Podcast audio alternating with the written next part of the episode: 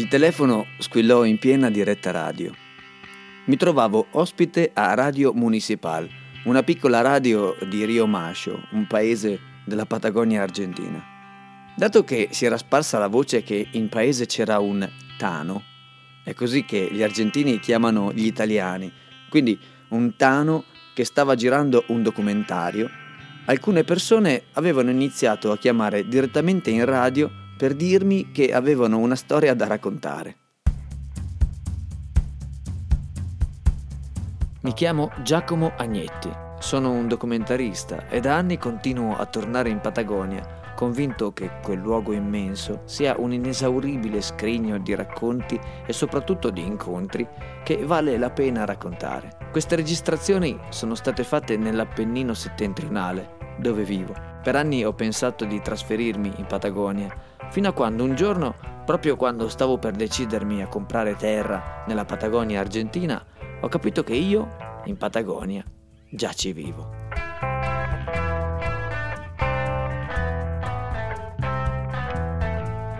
In questo podcast ascolterete alcuni degli incontri che ho avuto la fortuna di fare mentre svolgevo il mio lavoro nella Patagonia meno conosciuta. La voce dall'altra parte della cornetta apparteneva ad una signora ormai anziana. Aveva il tono spiccio di chi arriva subito al sodo e così mi invitò a casa sua per un mate. Conoscevo già l'indirizzo perché quella voce apparteneva a Lucia Musso, ultima proprietaria della Mercaderias Generales Julio César Musso, ed ero molto felice di poter finalmente entrare in quel negozio. Era un pomeriggio di aprile. I pioppi cipressini avevano già messo su la veste autunnale. Il giallo intenso delle foglie tremolanti faceva venir voglia di leggere davanti a un fuoco crepitante e il vento aveva iniziato a scendere dalla cordicera sempre più freddo. Davanti alla casa di Lucia era parcheggiato il vecchio Dodge 38, che un tempo era servito per rifornire di tutte le mercanzie immaginabili il negozio. Da quando però il signor Musso, il papà di Lucia, era morto, nessuno lo aveva più spostato da lì. Il Dodge andava ancora, ma Lucia non riusciva più a salirci perché era troppo alto. Entrai nel salone del negozio un grande ambiente in penombra ricoperto da un solido strato di polvere che negli anni si era adagiata su ogni cellula degli scaffali semivuoti. Nessuno si preoccupava più di pulire l'antico pavimento in cotto. I prodotti in vendita sembravano più provenire da un museo d'antiquariato. Tutto sembrava abbandonato, ad eccezione di quell'angolo di bancone adibito ai conti quello era ricoperto di documenti, fascicoli, bigliettini. Una figura zoppicante arrivò da dietro una porta a vetri, dandomi il benvenuto. Era Lucia Musso, l'ultima rappresentante di quei Musso, pionieri, che si stabilirono a Rio Mascio nel 1950, vendendo combustibile e dedicando parte del loro tempo all'importante ruolo di staffetta postale. Ma in cosa consisteva fare da staffetta postale? In pratica, chi non sapeva né leggere né scrivere, sapeva di poter contare sul padre di Lucia, che avrebbe scritto il messaggio e spedito la lettera al destinatario, con la promessa che, una volta ricevuta la risposta, l'avrebbe letta in presenza dell'interessato.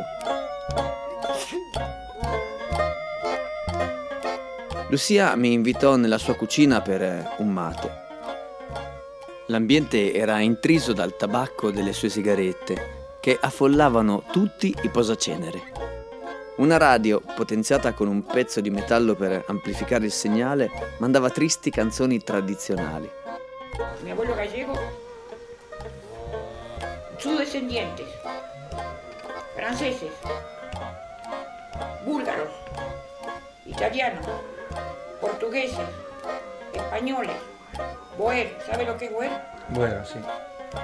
Hubo una inmigración Boer acá, una colonia hubo. Eh, galés, eh, rumano, qué sé yo, cuatro, todas, y paisano, indio, aborigen también. del suo nonno italiano, Giovanni Musso, ricordava solo alcune parole di italiano, soprattutto parolacce.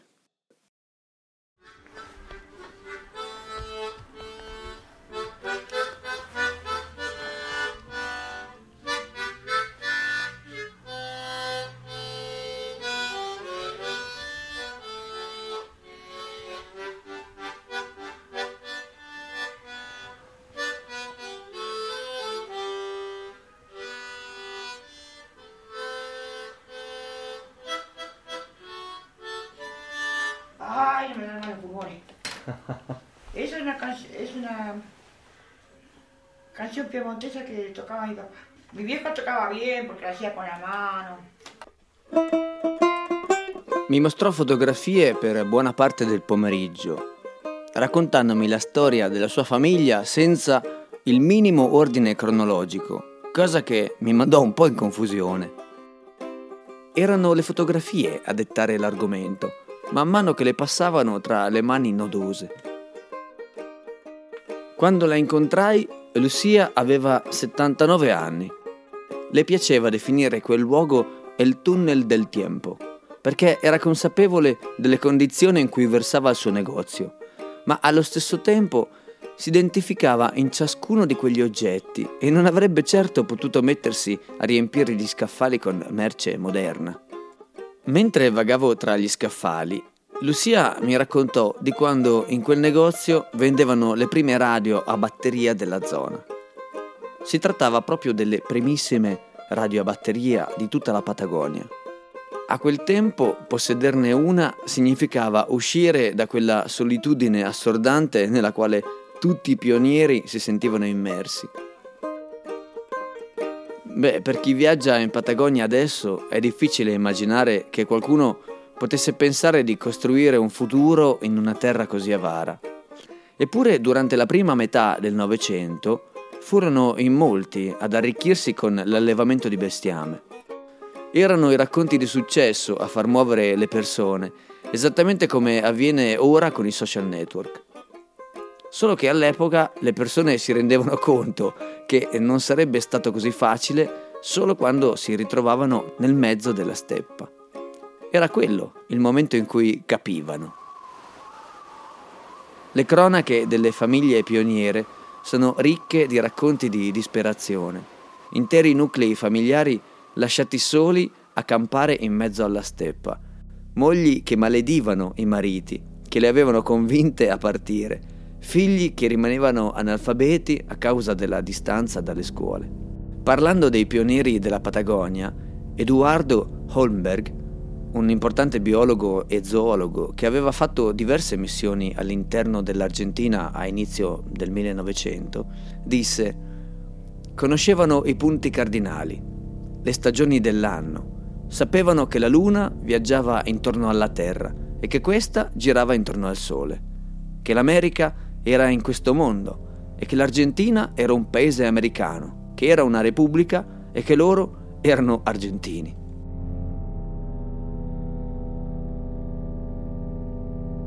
Fu il padre di Lucia Musso, un portegno di Buenos Aires, ad arrivare per primo a Comodoro Rivadavia, in Patagonia, nel 1920. Come tutti quelli che venivano a Comodoro, lo facevano per il petrolio. Dopo un po', però, decise di trasferirsi nella parte interna della Patagonia, vicino alla cordiscera. Il posto si chiamava Alto Riomascio ed era molto isolato Lì avrebbe avviato un piccolo negozio di generi vari. Lucia Musso e le sue sorelle nacquero proprio lì. Passavano le lunghe notti invernali alla luce di una lampada indiana. Posizionavano la lampada su un rialzo del tavolo e si mettevano tutti intorno al tavolo, a volte leggendo un libro oppure risolvendo insieme parole crociate. Il passatempo della piccola Lucia era quello di collezionare le punte di frecce tehuelce e i cocci di vaso. Insieme alle sue sorelle provò per tutta l'infanzia a mettere insieme un vaso con i cocci, senza mai riuscirci. Ascoltavano opere teatrali e concerti, sintonizzandosi sulle radio di Comodoro e Buenos Aires. Perché è l'unica forma che uno tiene di enterarsi delle cose. Ora no, perché tutto il mondo tiene un cellulare. ogni tanto riuscivano a intercettare anche alcune emittenti cilene e uruguaiane. Questo grazie a una radio a quattro bande a onde corte che gli permetteva di prendere addirittura i canali europei in spagnolo. Quella vecchia radio con grosse batterie quadrate durava 100 ore. 100 ore secche. Quel piccolo marchingegno rappresentava l'intrattenimento quotidiano, dato che per il resto gli incontri comunitari si riducevano a raduni del club social, alcuni balli per il carnevale e la proiezione di qualche vecchio film nel salone dell'hotel Viejo Covadonga. Nemmeno la vita religiosa era molto attiva perché negli anni 50 solo alcuni padri salesiani si allungavano fin là per andare a trovare la comunità ma erano eventi molto sporadici e i parroci non riuscivano a creare legami con la comunità.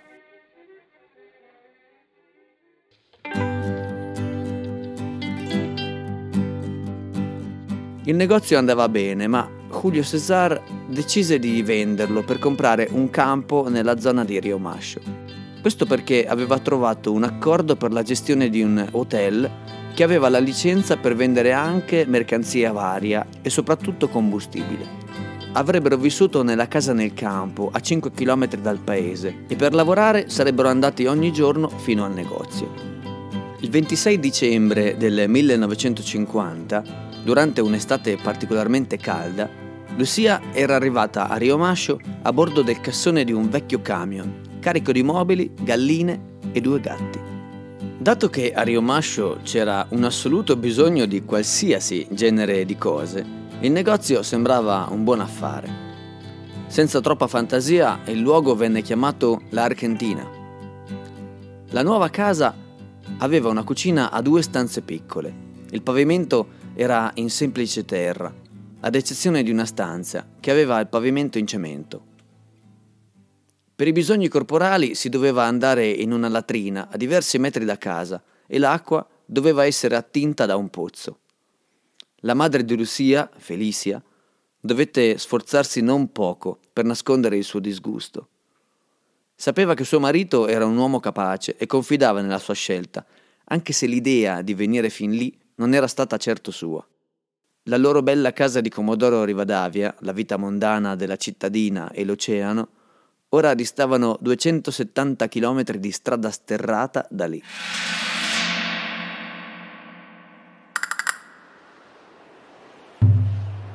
Cuando vio que eso iba mal, puso negocio.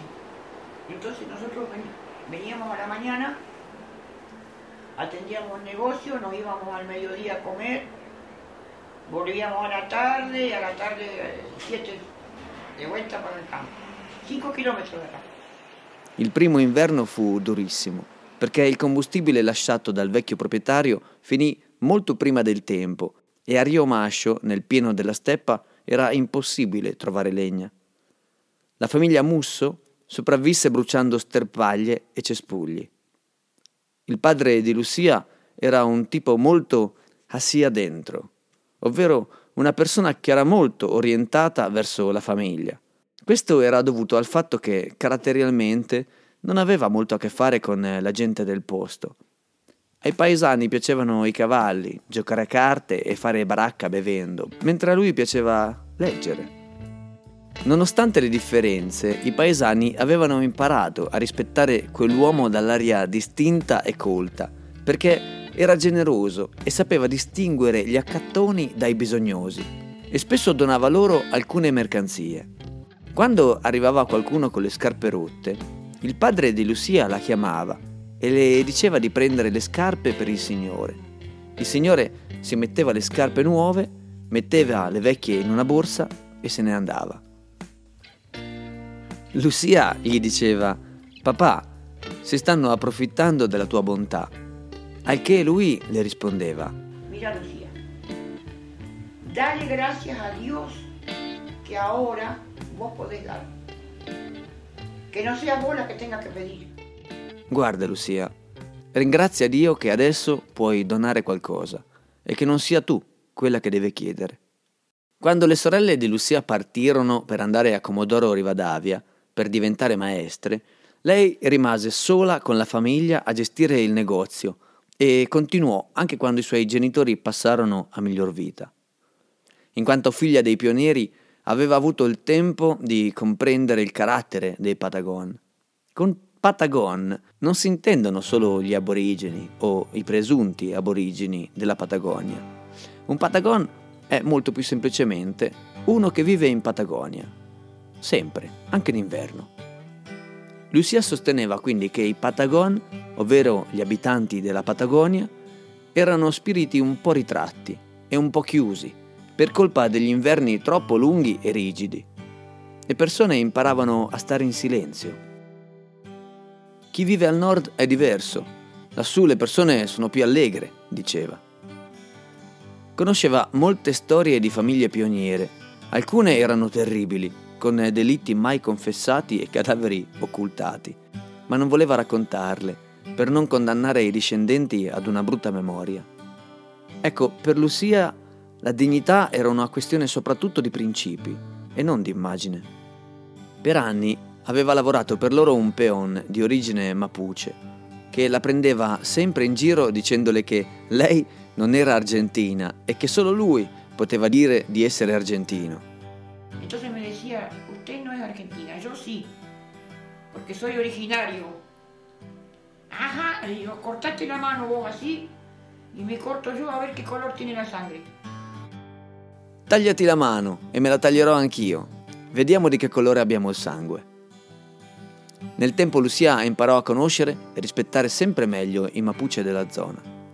Una volta uscì un articolo su un periodico di Comodoro che parlava molto male dei Mapuche della zona. Armata di carta e penna, Lucia scrisse una lettera al giornale difendendoli. Dopo qualche giorno, un gruppo di Mapuche bussò alla porta di Lucia e le chiesero di seguirla. Si ritrovò a una festa mapuche, dove tutti erano insolitamente tranquilli e nessuno stava bevendo, cosa che Lucia ci tenne a sottolineare. Le portarono un intero asado e glielo misero davanti, rimanendo in attesa. Non sapendo che fare, Lucia continuava a guardarsi intorno. Tutti aspettavano. Ma cosa aspettassero, Lucia non riusciva proprio a spiegarselo. Ad un certo punto un mapuche si avvicinò e le disse che stavano aspettando che fosse lei a tagliare il primo pezzo, perché era stata lei a difenderli contro tutti. E con la storia di Lucia Musso vi saluto e vi do appuntamento al prossimo episodio di Storie della Patagonia.